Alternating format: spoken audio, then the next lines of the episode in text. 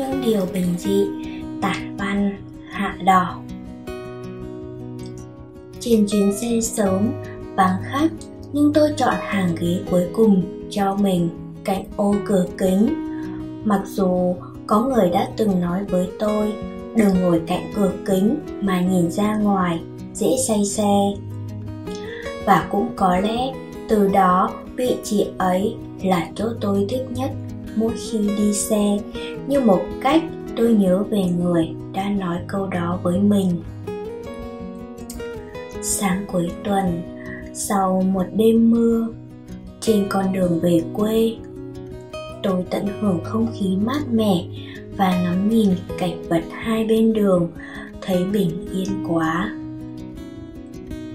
Màu xanh của cỏ cây dợp bóng xuống lòng đường xa xa là cánh đồng mênh mông, màu lúa non xanh, mát mắt.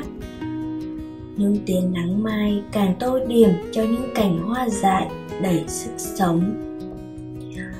Qua vài điểm dừng xe bắt đầu có thêm vài vị khách. Phụ xe hôm nay là một bác đứng tuổi.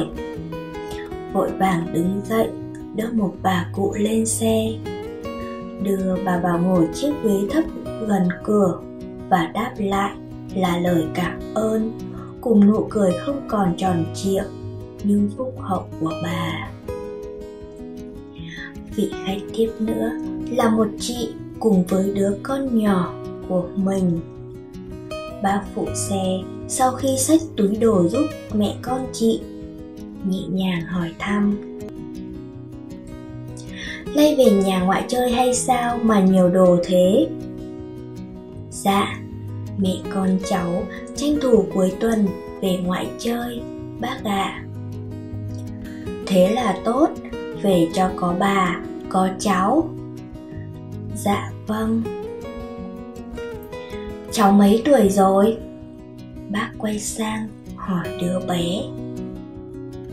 Dạ, hai tuổi bác ạ ngoan ngoan.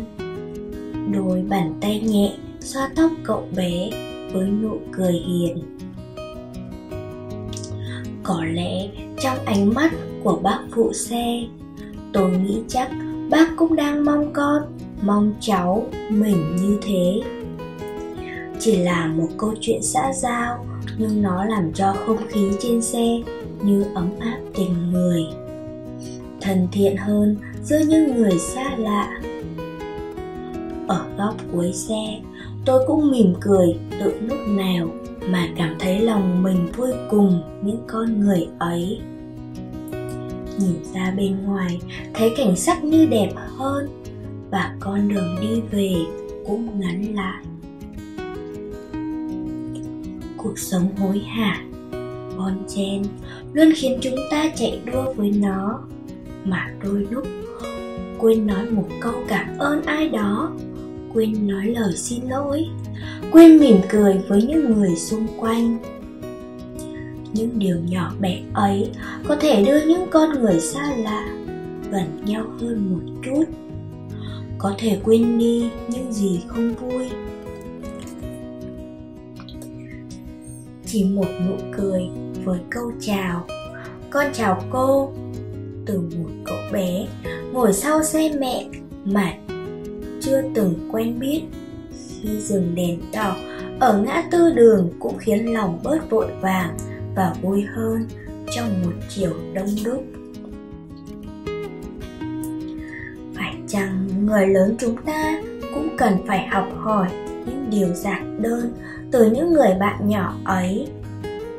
Trẻ con có thể vô tư nói thích nói ghét, bày tỏ tình cảm với những người xung quanh, sống với những cảm xúc của chính mình.